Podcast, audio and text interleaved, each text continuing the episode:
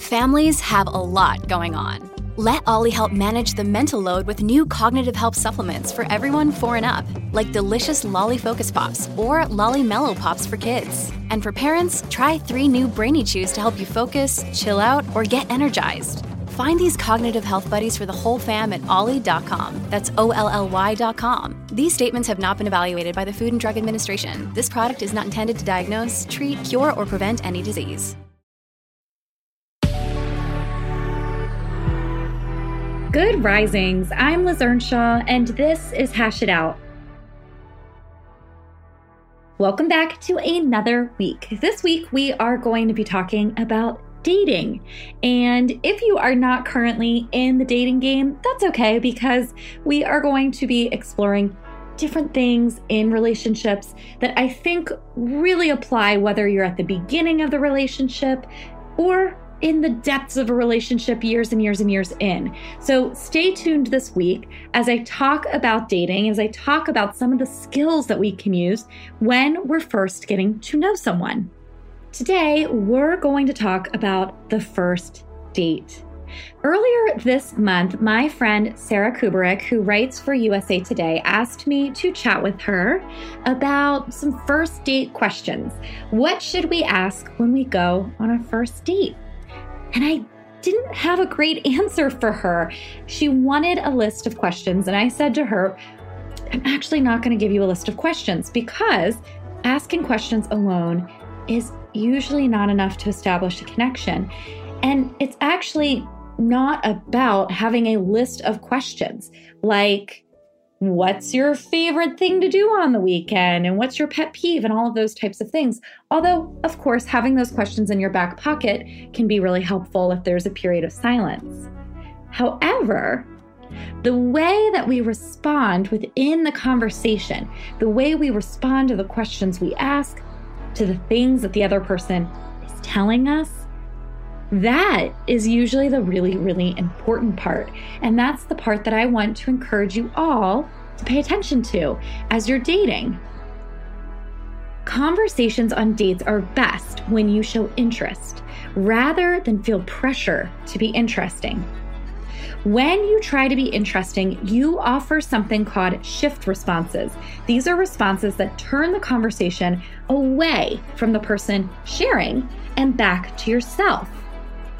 For example, if someone is sharing with you how much they love to travel, and they're telling you about how their last trip was to, let's say, France, and you respond by saying, Oh, you know, I'm not really interested in going to France. That is a shift response. Many of us feel the pressure to win someone over by making sure that they're impressed by us. But genuine interest often grows when people feel heard and seen, and how we respond to their answers can make all of the difference. So, let me talk about what you should do instead of using shift responses. What we actually want to respond with is what's called support responses.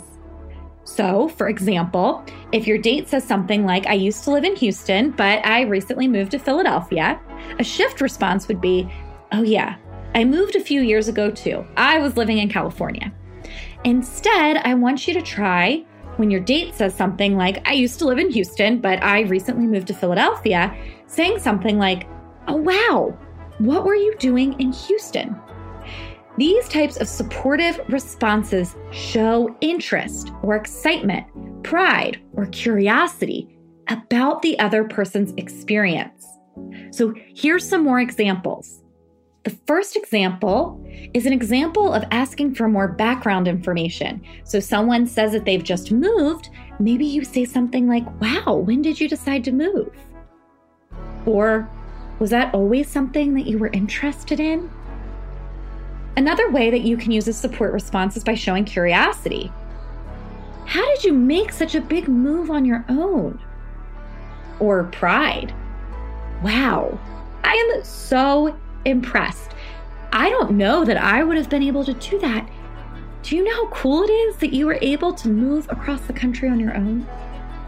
Or excitement. Wow, what do you think you're looking forward to the most about living in a new city? Giving these types of responses when someone is sharing something with you helps them to feel really seen and heard. And here's the reality people love to talk about themselves. So if you give them the floor, they're going to share with you. And this is how you get to learn about them, but it's also how they get to feel seen and they get to feel as if you're interested. And that's so, so important. Tune in the rest of the week as I continue to talk about getting to know each other as you're dating and some important relationship things to think about as you're dating.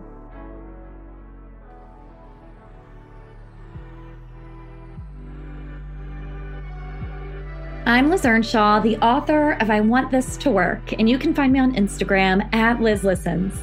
Thank you so much for listening to Good Risings. We love hearing from you, so please take a moment to leave us a review. Until next time, love on your loved ones, and when that gets hard, tune in to me to learn how to hash it out. We have some exciting news. You can now search more than 700 Good Risings episodes on the new Fathom.fm app, the podcast player from the future. Go to fathom.fm slash good risings, ask questions, and hear answers directly from the Good Risings podcast.